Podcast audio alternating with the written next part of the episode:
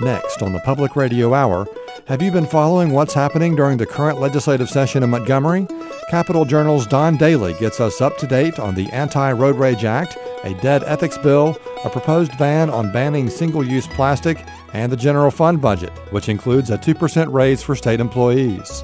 Some people have been making light of the fact that that cost of living increase might almost absorb the gas tax uh, increase. We'll also talk with David Whiteside of Tennessee Riverkeeper about microplastics and other problems plaguing our region's waterways. And we're not asking people to switch off the single-use plastics entirely overnight. It's it's almost impossible to go a single day in this country without using some type of single-use plastics. I've tried. It's very difficult. And we'll learn about a newly released study on gynecological cancers and how women can better protect their health. The Public Radio Hour is next, here on 89.3 Huntsville.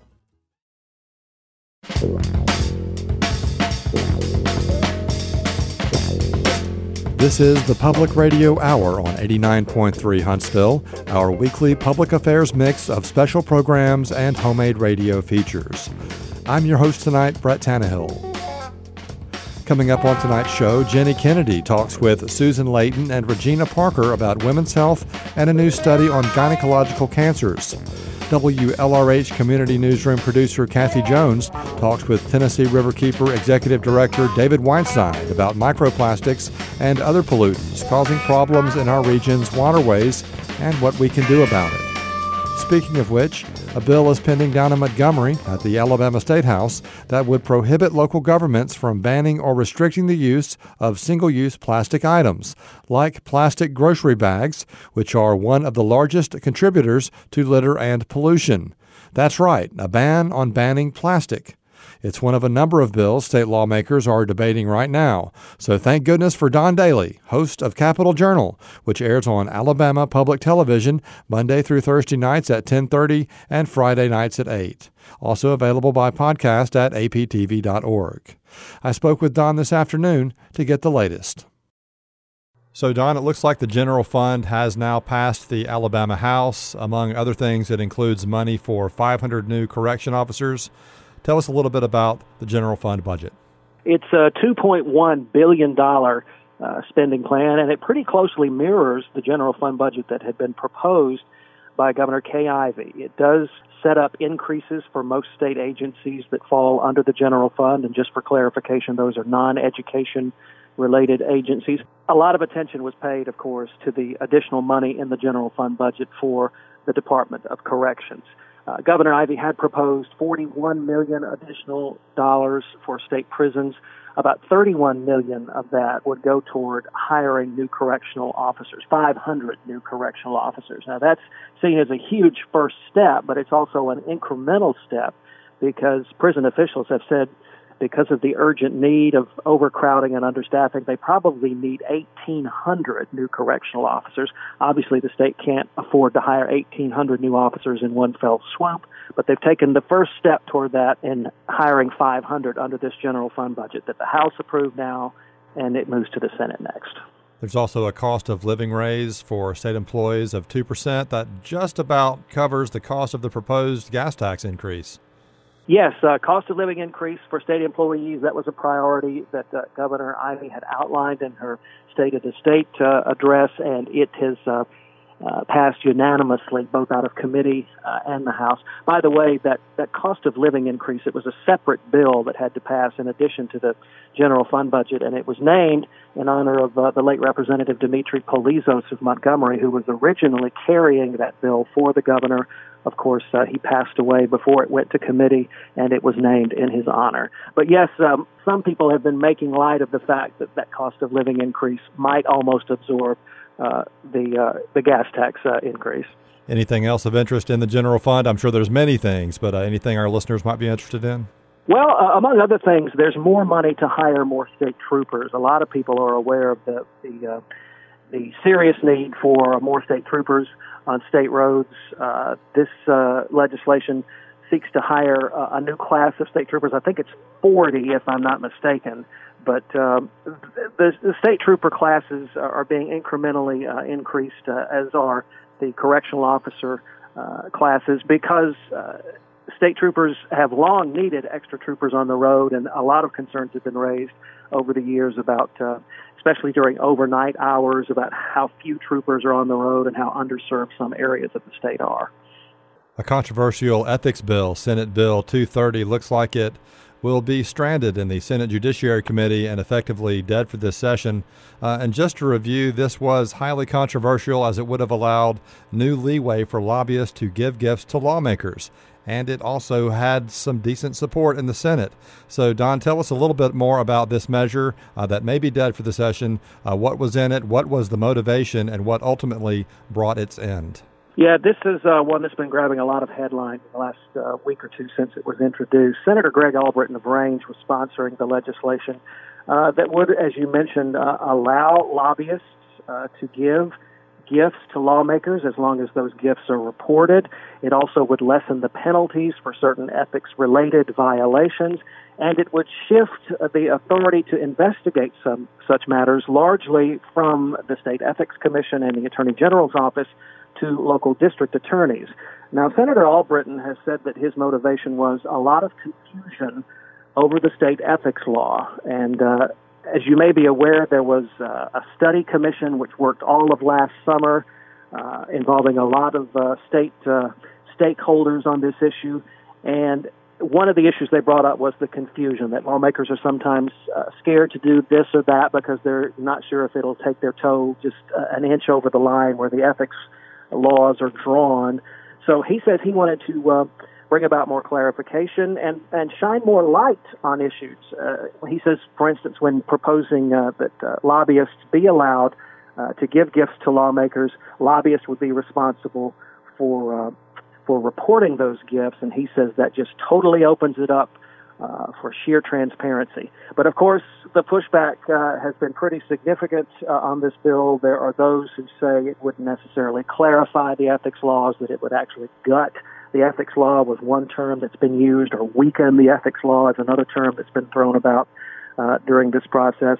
In committee this week, uh, it was set for uh, uh, committee action this week, the Senate Judiciary Committee, but the chair of that committee, Senator Cam Ward of Alabaster, carried it over, saying he had problems with the legislation and that he didn't see himself bringing it back up for consideration in that particular committee. So that's prompted uh, the speculation that it may or may not be dead for the session.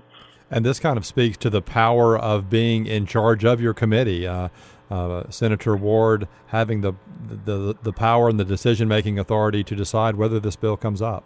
Yes, uh, he uh, was pretty outspoken uh, on the issue uh, this week. Uh, Senator Albritton has said during the meeting this week that he would yield to the wishes of the chair. He said that he sensed uh, that there was a mood not to rush this issue so much. So he said, I won't push for a vote on my legislation this week. I will yield to the will of the chair, and the will of the chair, Senator uh, Ward, ended up being uh, carrying it over. And then, of course, he said later that uh, he didn't intend to bring it back up again. And speaking of things uh, being bills being decided whether they come up or not, a bill being kept from debate on the House floor is the hands-free bill, which would extend the current law that currently bans texting and driving uh, to also make it illegal to actually just hold a cell phone while driving. So, Don, what can you tell us about the hands-free bill? Uh, it's being kept from debate on the House floor. What's happening here? Yeah, this is an interesting one too. You know, there were two separate bills dealing uh, with this issue. Uh, the House bill that you referenced, sponsored by Representative uh, Allen Farley of McCalla, there was also a Senate bill to this effect, sponsored by Senator Jim McClendon of Springville. Uh, it died in committee. Uh, Representative uh, Farley got his bill out of committee, and it's been scheduled for debate on uh, the House floor a couple of times, but never made it before uh, adjournment. And it has not been scheduled in about a week. And there's also talk that there's a third bill out there dealing with this issue. Senator McClendon, who I spoke with prior to the session, had said at that time that he didn't expect his distracted driving bill to be the only one up for consideration in this session, that he expected a couple of others. That proved to be the case, and he said he didn't care if his was the one that got passed or not. He just hoped that one got passed. Apparently, there's uh, been some pushback on this issue. Some feel that it's too restrictive, that it's too much of an overreach, saying that uh, if, a, if a law enforcement officer spotted uh, a driver with a cell phone in their hand or some other device in their hand, that they weren't doing anything else wrong, they could pull them over just for that reason. And these concerns have been raised that maybe that's just a step too far. Uh, it hasn't been declared dead for the session yet. Obviously, uh, Representative Farley's bill did make it out of committee and could still be put on a future House calendar. Uh, but after initially being placed on a calendar about two weeks ago, we haven't seen it on another calendar since. Keeping it on the roadways for just a moment, the uh, Anti Road Rage Act also making some progress. Yes, it passed uh, the House uh, this week. Uh, this is Representative Phillip Pettus's bill. He's from Killen. He's a retired state trooper, and he's floated this bill for several years. And what it would mandate is that uh, people who are so-called left lane drivers on interstates, in other words, they get over in that far left lane and they stay there, they don't get out, uh, could be ticketed if they don't within about a mile and a half pass a vehicle and then get back over in one of the uh, right-hand lanes. Uh, he has long been a proponent of uh, the philosophy behind the left lane on interstates being the passing lane and not a cruising lane, as some people tend to make it. And so he wants to uh, enact penalties for those who get in the far left lane and stay there uh, way too long. Uh, again, he's floated this a couple of times. It got out of the House this week, and it now goes to the Senate. Another bill that's been in the news uh, recently is a, a, measure that would prohibit local governments from banning the use of plastic bags and other single use plastic items.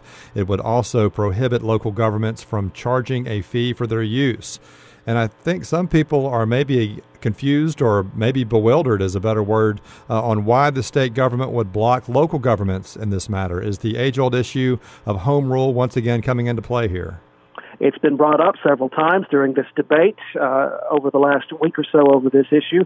But uh, the Senate sponsor of this legislation, who is Senator Steve Livingston of Scottsboro, who got his bill out of committee this week, says it's about uniformity when we discuss the banning of plastic bags and the taxing of plastic bags, those types of ordinances were originally created uh, to help uh, guard against uh, pollution. Plastic bags are considered a major contributor to our pollution problem, our litter problem, and that was the original intent of some of these local ordinances to either ban them or tax them.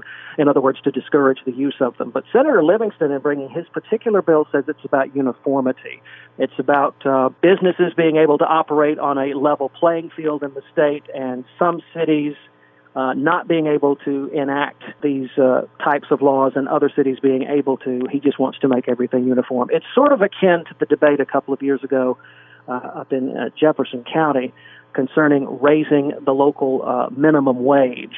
The sponsors of that particular legislation also said it was about uniformity. They didn't want some cities or counties having the ability to raise or lower their minimum wage and others not. So this uniformity issue is one that has cropped up in this plastic bag debate. Do you know anything about the origins of this bill, Don? I understand that a very similar measure uh, has been popping up in some other neighboring states. Is this it a bill seems- that Mr. Livingston wrote, or is this a bill that you know perhaps comes from the outside? I think I'm not sure if if he was influenced by uh, other bills in neighboring states, but you're right. It is an issue that's been raised elsewhere, and it seems to be mostly about uniformity when conducting business in the state. In other words, those businesses that deal in plastic bags, either by making them or using them to send their customers home with their goods, uh, they want uniformity on this issue. They don't want to have to deal with one ordinance here and a different ordinance there. And listeners, stay tuned. Coming up in the next segment of the Public Radio Hour, we'll learn more about microplastics uh, in our waterways from uh, David Whiteside with Tennessee Riverkeeper. So, Don, back to Montgomery here. Uh, can you give us an update on Common Core after being rushed through the Senate? Uh, now, an effort to repeal the Common Core curriculum standards has stalled in the House as House Speaker Mac McCutcheon says they intend to be deliberate about this. An AL.com article also mentioned some interesting points to remember in this debate that Alabama actually already dropped out of Common Core back in 2013 and since then has revised the curriculum three times. And this is one I didn't know that the math standards currently used and methodologies were written entirely by Alabamians. So, Don, what's happening with Common Core in the House and what things are House members looking at more closely? Yes, interesting points you bring up. We had the state school superintendent, Dr. Eric Mackey, on our show about two weeks ago, and he pointed up some of those very things. A, that Alabama dropped out of the Common Core Consortium several years ago and has developed its own college and career ready standards, which we're operating under now. Uh, he points out that uh, even though we developed those standards, there is some overlap with standards from other states that are still under the Common Core Consortium. He doesn't like the use, Dr. Mackey doesn't like the use of the term Common Core. It doesn't seem like it quite fits yeah, he says we're not part of that consortium anymore. So he makes that pretty specific argument when talking uh, about this. But in terms of it stalling in the House, uh, Mac McCutcheon, the Speaker, has said that the House will be more deliberative about this. Representative Terry Collins of Decatur, who chairs the Education Policy Committee in the House, which would vet this legislation, has also said, as a matter of fact, she said so on our show last week, that she was also going to have her committee be more deliberative about this, that they were going to look at this very closely. And even senators who uh, approved this bill and sent it to the House said in doing so that they expected the process in the House uh, to be a lot more deliberative because there's a lot at stake here. There are a lot of uh, unintended consequences of dropping these standards and creating new ones. Uh, are so many spin-off effects of doing so, and they want to make sure that if they do it, they do it correctly and with as little disruption to the education process as possible. House Speaker Mike McCutcheon and Representative Terry Collins came up last week as we talked, uh, Don, uh, in reference to the medical marijuana bill that's pending and also uh, a bill regarding abortion. Has there been any progress on those bills?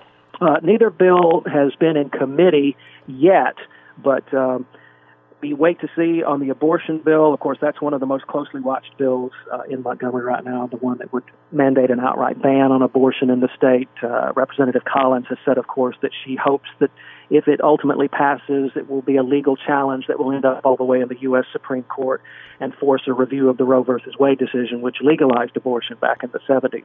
Medical marijuana is also very closely watched. Again, uh, it's uh, for the medical use of marijuana to help the terminally ill, those who suffer from chronic pain, and that sort of thing. Uh, both have yet to be scheduled for committee, but uh, that could happen as early as next week. And just stepping out of the legislature for one moment for our last uh, story here, it appears that Nancy Worley will remain unopposed as chairwoman of the Alabama Democratic Party after former state senator Myron Penn dropped out of the running for that position. And the Democratic Party, uh, as many have noticed, seems to be in quite a bit of turmoil. What does this latest development mean? Yes, uh, turmoil has been the operative word uh, lately. Uh, the Democratic National Committee, of course, which uh, ordered uh, new elections after questions were raised about the last election in which uh, Nancy Worley was reseated uh, as chairman. it's going to be interesting to see their response to this, whether or not they're going to encourage other people to, to run against Ms. Worley or what might be the next step because they obviously saw the need for a new election at the state party. Uh, depending on who you ask about the ultimate effects of this, uh, it's interesting. Uh, Nancy Worley and Joe Reed, who heads the minority caucus of the state Democratic Party, have have both contended that the state party is fine and doesn't need any leadership changes. There are others, like for instance U.S. Senator Doug Jones, who have said that the state uh, Democratic Party is in dire need, as they put it, of a new direction and new leadership. So uh, it, it continues to be a very split party. We're talking with Don Dailey, host of Capitol Journal uh, on Alabama Public Television. And Don, you're still in your legislative specials right now. So Capitol Journal on Monday through Thursday nights at 10:30, also Friday nights at 8. And tonight on Thursday night show, who are your guests? We have uh, Representative Chris Pringle of Mobile on the show tonight, and he will be talking about, among other things, his recently announcing that he'll be running for Alabama's first district congressional seat, the seat that Bradley Byrne is ah. giving up to run for the U.S. Senate. So that'll be interesting. And uh, Representative Pringle will also talk about a bill he has introduced this year that's getting some attention. It would uh, improve upon, as he puts it, the state's open records law. Don, thanks for sharing with us. Brad, it was a pleasure being with you. Thank you for having me. Take care.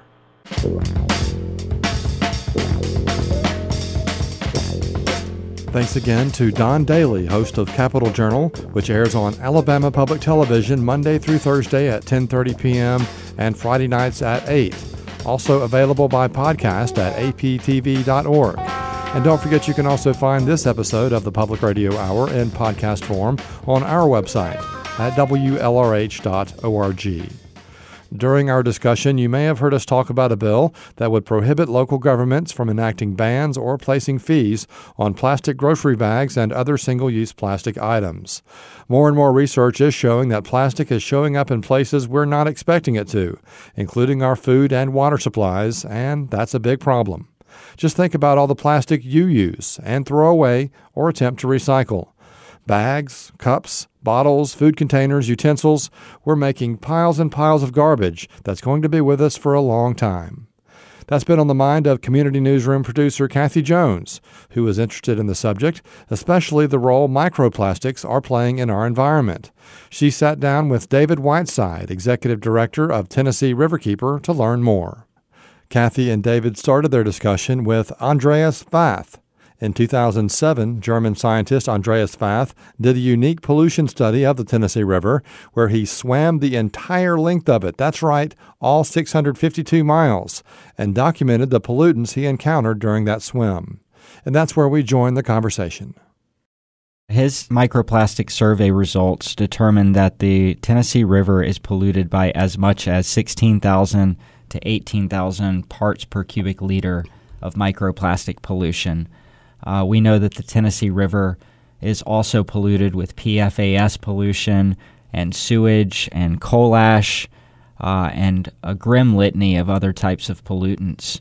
Uh, so, this was horrible news to hear about the levels of microplastics and uh, the alarming levels of microplastics combined with all the other pollution sources uh, are, are, are revealing that the Tennessee River might be one of the most polluted rivers in the United States, and that's unacceptable.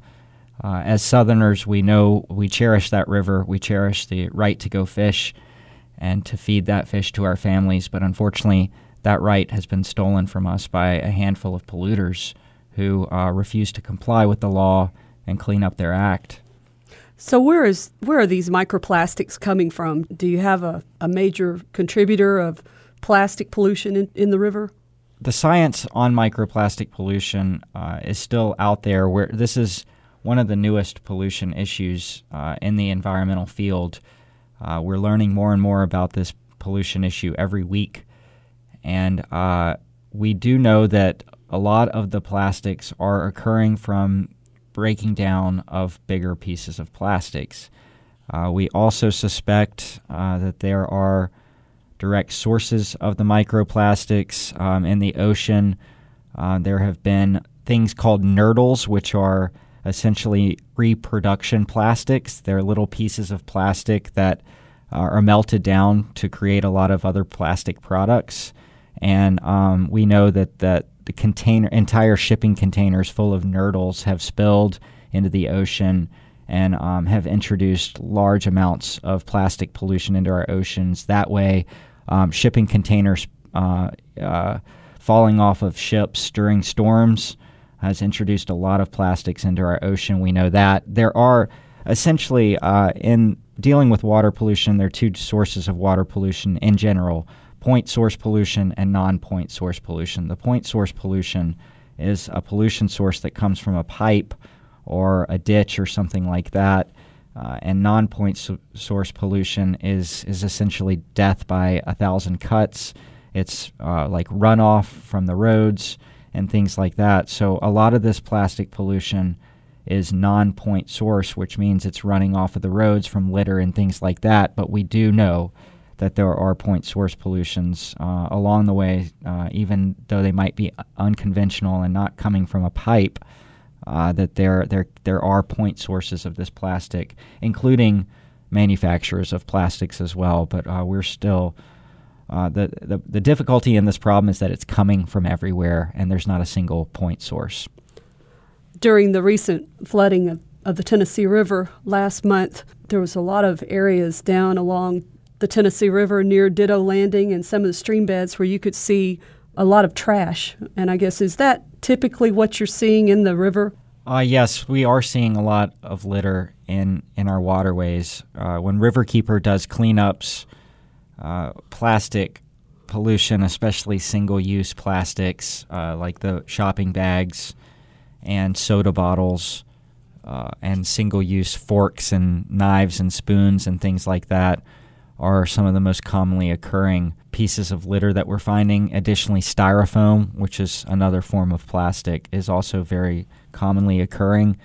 And the Tennessee Department of Transportation came up with a study that determined, according to their results, that in Tennessee, which I think is uh, roughly applicable to Alabama as well, about 30% of the litter in the state of Tennessee is thrown out intentionally from from vehicles, from your car or your truck, uh, which means someone actually took that piece of trash and willingly threw it out their window and, and littered on purpose.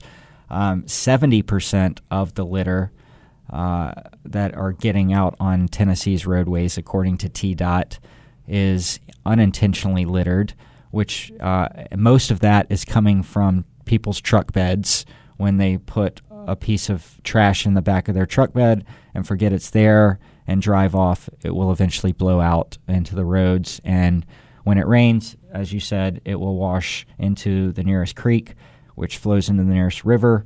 And most rivers empty into the ocean. So um, the plastic eventually, especially if it's closer to coastal waterways, um, it's going to be emptying into our oceans from the fresh water as well. So these microplastics, they are getting into the food that people eat. What are the health risks to humans and wildlife?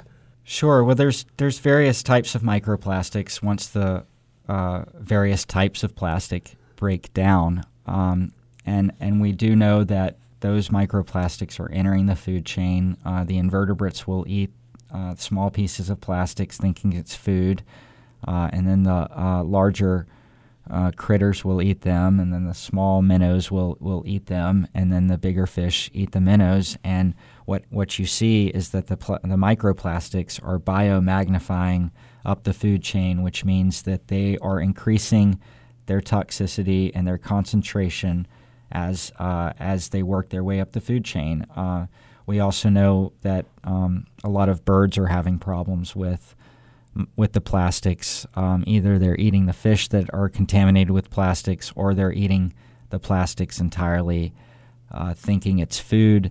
And and just and we we've docu- a lot of the the birds dying have been documented on on the coast, and a lot of seabirds. Uh, are eating plastics and dying, and there's there's been significant photographic evidence of this, and uh, you've probably seen it on the internet of bodies of birds decaying and until eventually the last thing that's left are their skeletal structure and where their stomach used to be, and the stomach has deteriorated, and all you can see is is plastics, um, and it, and you can tell that their stomach was full of plastics, and that's what caused the death of those seabirds. The microplastics are they causing any illnesses in humans? Yes, absolutely. Sorry, I, I didn't get to that, but yes, of course, um, we do know that these plastic particles. Um, not only are they toxic to life, not just humans, but fish and, and birds, um, they're, uh, because they're petroleum based. Um, these plastic particles um, are, are generally toxic to life in the first place, but humans and fish and birds also are, uh, are not meant to eat these, and we're incapable of digesting them. Uh, so, any sort of plastics that humans or birds our fish digest. Uh, uh they're going to have digestive issues related to that. And we also know, and the science is still evolving on this, but the science and scientific scientific community has determined that um, other particles of pollution that are present in waterways are attaching to these microplastics and creating kind of a form of super pollution or mutant pollution, um, where you've got the, the toxicity of the plastic itself but it's acting like a magnet, uh, attracting other toxic particles. And um, so when we ingest microplastics, there's a very good chance that there are other pollution um, chemicals that are very scary that are attached to those sort microplastics. Sort of adher- adhering to the surfaces. Absolutely. Mm-hmm. So, what actions do you uh, recommend that um, should be taken to make a significant difference in the microplastics po- um, pollution in the rivers and streams here in the Tennessee Valley? Uh, well, this is one of the hardest pollution problems I've ever encountered to solve because uh, we're all guilty. Anyone that's ever used a single use piece of plastic uh, is guilty as part of this problem, or even um, we keep talking about single-use plastics, but I, I I have to bring up zero-use plastics, which is certainly a thing. And people ask, what are zero-use plastics? How can that exist? Well, oftentimes if you go to a restaurant and get uh, takeout food, or especially caterers are very guilty of this. Um, they will give you a set of utensils that's wrapped in plastic, and you get the knife, the fork, and the spoon. And you, most people are just going to use just the fork or just the spoon, and you end up throwing away two out of three of those plastic utensils because you only needed one of them. So, two out of those three utensils are never going to be used. There's no uh, use for that plastic knife or other utensil. And when it's thrown out, it's going to be present for 300 to 400 years. So um, there's other things too. If you if you oftentimes I I hate straws. I never want a straw, and you know about once a month my uh, a waiter or waitress will will give me a straw even though I told her I didn't want one. And um, so that's a zero use item too. Uh, I'll go out of my way to say I don't want a single use item and they'll already if it's already put in my drink then they can't reuse it and so you know that's another example of zero use items so I still recycle most of the plastic that I use, but what we found out, unfortunately, is that only about one out of 10 uh, pieces of recyclable items that we put in our bin, whether we clean them or not, whether we rinse them off or not, only about one out of 10 is uh, being reci- is actually getting recycled. So um, recycling is not really the best solution now that now that we know that. Uh, certainly, China not accepting our recyclable materials has complicated the bigger picture of recycling items. Um, so that being said, we've all got to change the way we're thinking. We have to demand that our leaders um, come up with common sense solutions to phasing out single use plastics. We need to demand that local businesses and, and, and, and major businesses, franchises, and chains as well um, switch to alternatives of single use plastics. There's great alternatives out there that are based on plants or, uh, or bamboo or corn um, based utensils. Uh, so there's, there's great alternatives out there. There's paper based straws. Um, and all of these solutions um, are going to have to be enacted because our world is at, is about to be at plastic capacity. Certainly, our ocean has way too much plastic in it, and the only solution to that is to stop using single use plastic eventually. Do you um, feel that reducing the number of plastic grocery sacks would make a difference to the quantity of plastic pollution that, that we're seeing? Yes. Um, one of the biggest sources of plastic pollution and single use plastics we're finding in the creeks and the waterways are plastic bags. Um, they actually do break down a little faster than the plastic bottles or the utensils, um, but that they're so common that we know that that's a significant source of microplastic pollution in our waterways. Um, we believe that uh, it's up to local government to come up with those their best solutions. Unfortunately, there seems to be um, a uh, plethora of bills that are preemptively trying to ban uh, banning single use plastics. It's very confusing. Um, and the fact that, um, you know, that these bills are coming out of nowhere with a similar language that are preemptively trying to ban a source of pollution that most Americans are sick and tired of seeing in our streets and our waterways. Uh, that know that the public didn't demand this bill. Um, it's certainly it's an obvious subsidy to the plastic industry. Um, then then that is an alarming um, notion in and of itself. And, and the people of Alabama have a right to ask some very tough questions to the people that sponsored this bill. Uh, and, and, and to ask them, you know, who wrote the bill and, and who's, who's um, writing checks to their campaign to get this bill passed. There are alternatives to, to plastic shopping bags, too. Um, a lot of people are quick to say, you know, well, let's stop using the plastic shopping bags and switch over to paper and let's cut down all the trees. And that's an oversimplification of the argument. Um, there used to be a debate in the grocery store as to what was better for the environment, paper or plastic. Now that we know what we know about microplastics, especially in our backyard in the Tennessee River Valley, with the alarming levels of microplastics, we can definitively say that paper is the best choice. Uh, the paper will eventually biodegrade, and it's made from um, pine trees that are meant to be grown for pulp paper usage. Um, that being said, the economic writing is on the wall that the our, our grocery sacks made from paper will not be made from trees in the near future. They will be uh, most of our pulp paper is going to be phased from pine trees to to hemp plants.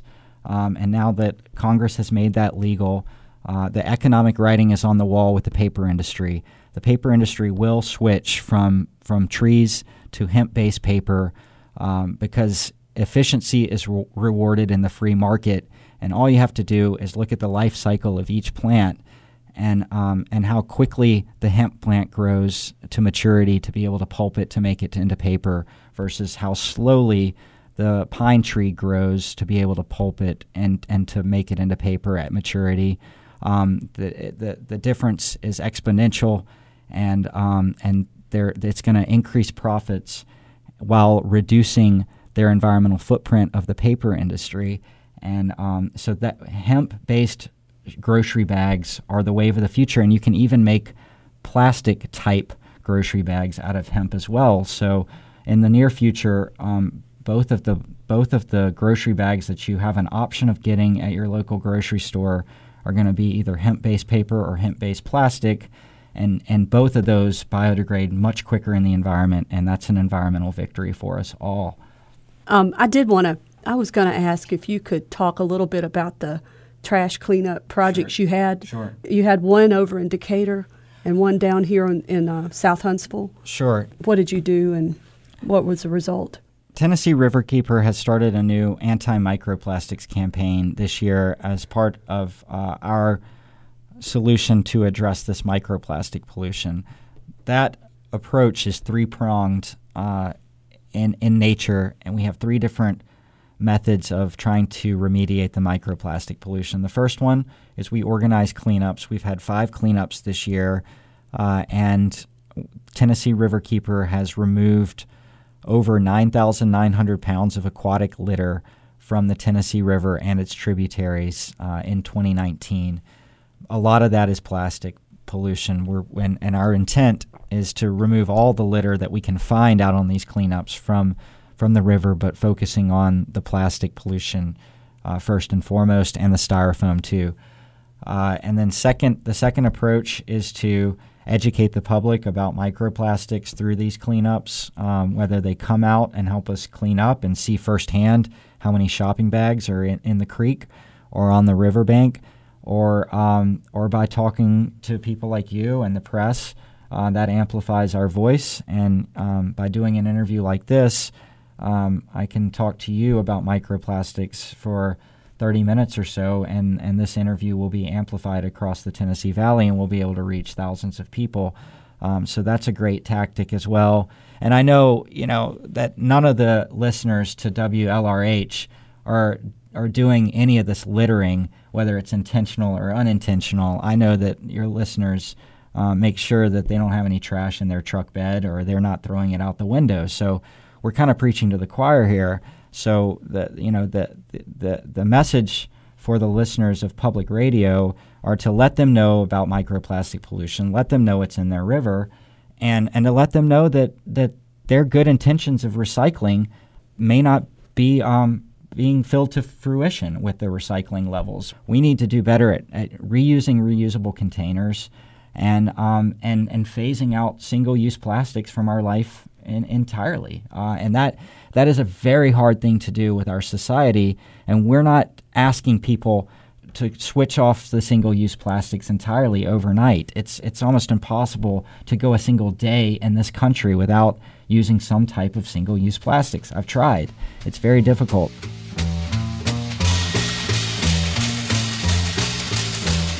That was David Whiteside, Executive Director of Tennessee Riverkeeper, talking with WLRH Community Newsroom producer Kathy Jones about microplastics in the Tennessee River. You can also find this discussion in tonight's Public Radio Hour podcast on our website at WLRH.org. Thanks for tuning in tonight. I'm your host, Brett Tannehill. In this final segment, we'll segue from river health to women's health. Last month, the Alabama Study Commission for Gynecological Cancers released a new report. Regina Parker, Executive Director of Lilies of the Valley, a local gynecological cancer support group, and Susan Leighton, National Program Director of Survivors Teaching Students with the Ovarian Cancer Research Alliance, spoke with Ginny Kennedy about the study and what steps women can take to be better advocates for their own health. The Lilies of the Valley is a gynecologic cancer support and awareness group for women in Huntsville and North Alabama, the whole Tennessee Valley region.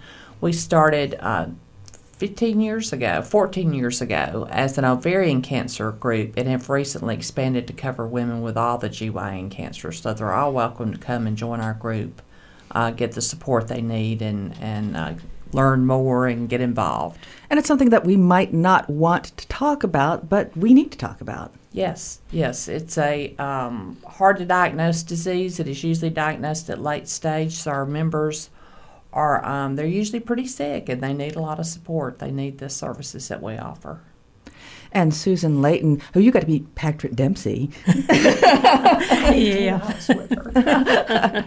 yeah. Tell me how that happened. Um, I was nominated, in fact, Regina nominated me for an award with Cure magazine called mm-hmm. Ovarian Cancer Heroes. And uh, was fortunate enough to win, and they took us to the Society for Gynecologic Oncologists network our meeting in New Orleans, and uh, Patrick Dempsey was the keynote speaker. His mother had passed away of ovarian cancer. I did not know that. Yes, she did, and so it was it was a way to get the message out, and it really did a lot for coverage of ovarian cancer. Well, let's let's talk about it. A lot of people don't. I mean, it's called the silent killer for good reason.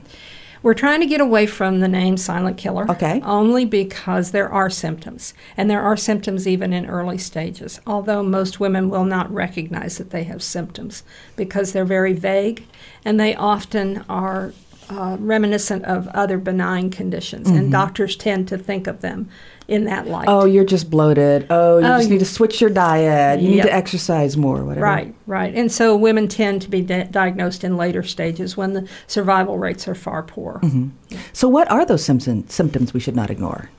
The most common symptoms are, are bloating, abdominal pain, uh, sometimes back pain, what we tell women is anything that is unusual for you and is persistent, if this has been going on for more than a couple of weeks and it's not normal for your body, get it checked out. We know our bodies, we know when something is wrong, and we have to be our own advocates and make sure that we get thoroughly checked out. Well, I appreciate what you did as an advocate to get this study commission. The Alabama Study for Gynecologic Cancers released its report last March. Why don't you tell us how that started? How did that get un- underway? The way it started was uh, I happen to be an advocate on the national level, and I saw a study commission that was appointed in Massachusetts. And Massachusetts has great outcomes for women with ovarian cancer. First of all, they're a smaller population than our state.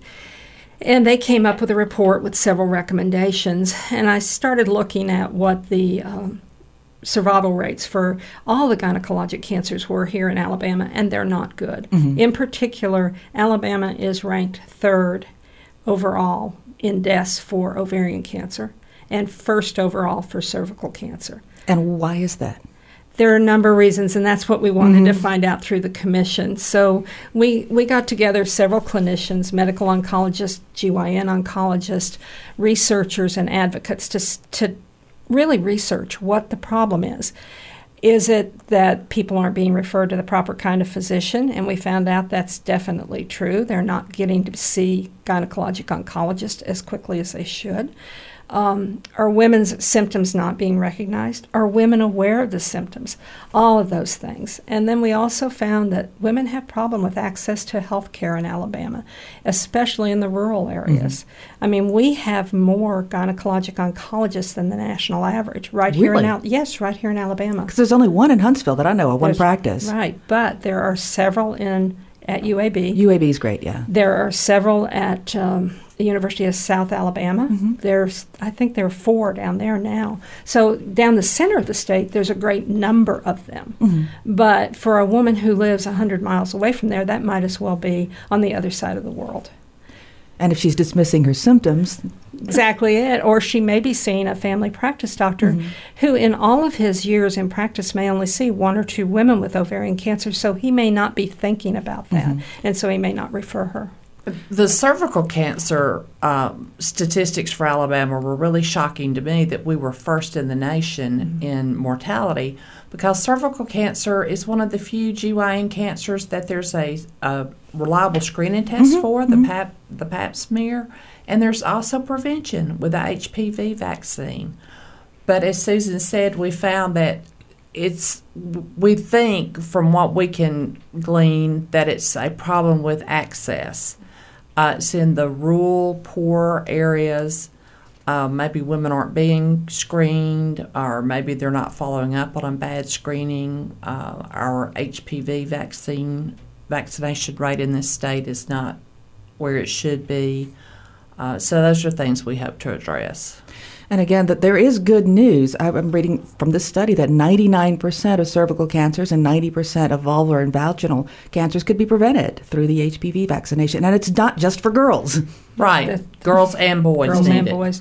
And they've also just extended the age recommended age for it so that even adults can receive the okay. vaccination now. So that's a preventable cancer. Why would you not want to take the, the, the steps to prevent it? Or again, maybe it's not people want to take the steps. Don't have access. There is just obstacles to right. it. So, what other good news is came from this report? Uh, I think the biggest takeaway from it was the fact that we have a number of people working on this in Alabama. The clinicians that were sitting at the table with, with the advocates to discuss it came up with some logical ways to raise awareness among the medical community um, the advocates came up with ways that we feel we can increase awareness among the general population. So going forward, I can see a lot of things that we can do. Anyone who would like to get involved uh, with this could can contact me through the Lily's website or shoot me an email. Uh, we, we'll take all the help we can get and, and going forward with our recommendations. We love nothing better than to come out to groups of women and talk about it sit down one on one with women and just have a discussion about it. And we're always available to give awareness talks anywhere in the community. And I was looking at your website and I see that you have an event coming up at Hudson Alpha. Mm-hmm. Yeah. Yes, we're going out for a uh, tour of Hudson Alpha because they're doing research on ovarian and breast cancer, which are both genetically linked in mm-hmm. some instances. And so they've invited us out for a tour and a. Uh, talk with one of the researchers to help our ladies understand exactly what kind of disease they're facing. We had a, a researcher from Hudson Alpha on our study commission. Mm-hmm. Yeah. So, do you, do you have any sort of recommendations for perhaps preventing ovarian cancer for maybe younger women who haven't really thought about this before? There's really not a prevention for ovarian cancer, but there are some steps you can take to risk, reduce your risk. Um, for example, taking oral contraceptives for five years will reduce your risk of ovarian cancer. It has been scientifically mm-hmm. proven. So that's one thing you might want to consider.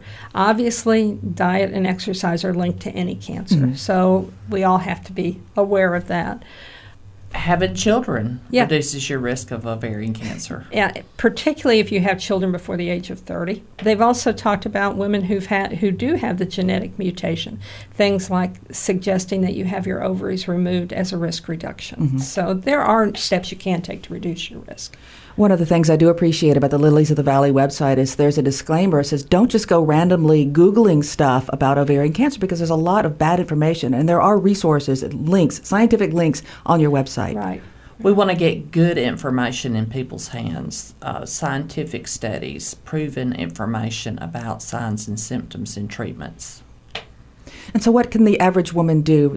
We're t- taking care of ourselves. What can we say to our doctors to maybe get them on board and get them more aware of the situation? The primary thing I would say is if you have symptoms that you you're that are new for you, that are persistent for you, and you go to your physician and he says, "Well, it's probably this or it's probably this." Take one of our symptom cards or take the symptoms printed off of our website and say to that doctor, "Prove to me this is not ovarian cancer."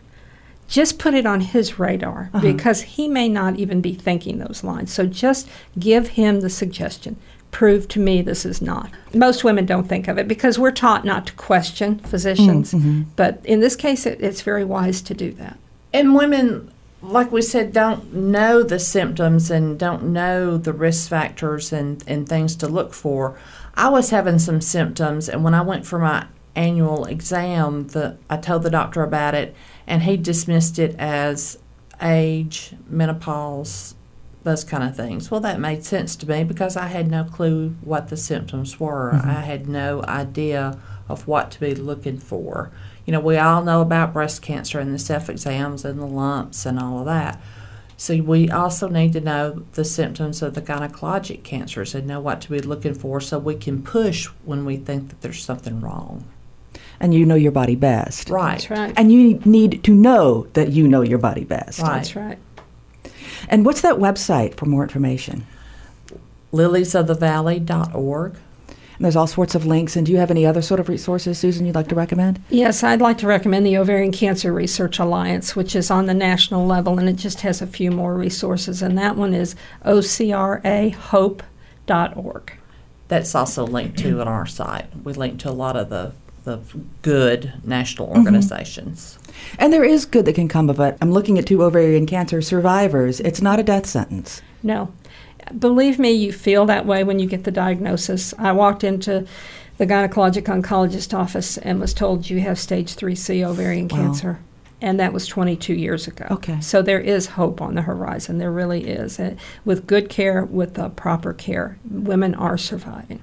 When I was diagnosed nine years ago, I was also diagnosed at stage three. There were the survival rate, five year survival rate then was only fifteen percent. Wow. Um, when I saw that number, that was kind of the end of my research because I didn't want Mm-hmm. to go into treatment with a, a negative mindset. right.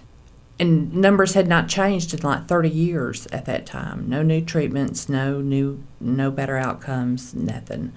Fortunately, just in the nine years since I've been diagnosed, there are some new treatments out there, and the five-year survival rate now is 45%. Uh, a little bit lower than that, but yeah.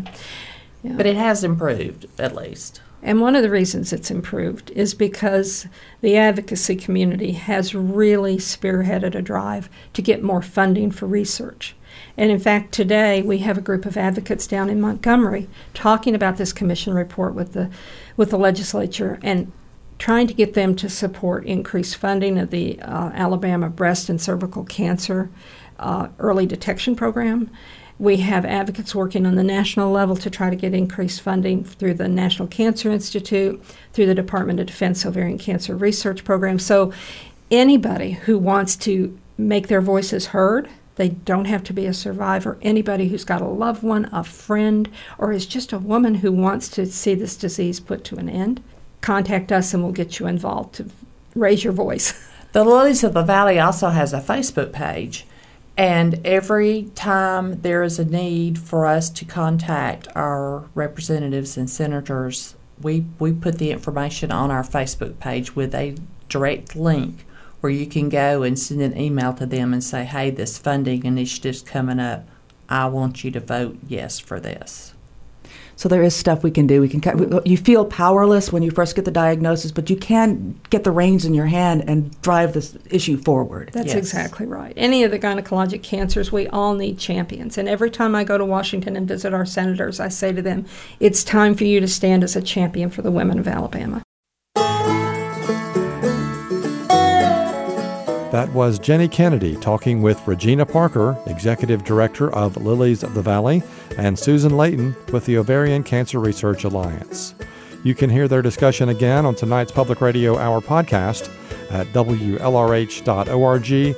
Just look under programs for the Public Radio Hour and then explore an archive of our past shows. We got some great responses to last week's discussion on the complicated legacy of Wernher von Braun, and we'd love to hear from you too. This show is meant to shine the spotlight on our community and answer the questions that people are asking, and we need your participation to do that. Leave us a message at WLRH.org or on Facebook. And while you're there, I hope you'll support our local journalism efforts with a donation during our Spring Fund Drive. Our programming doesn't happen without your help, so please give us a little push today if you can. I'm Brett Tannehill. We'll see you next week.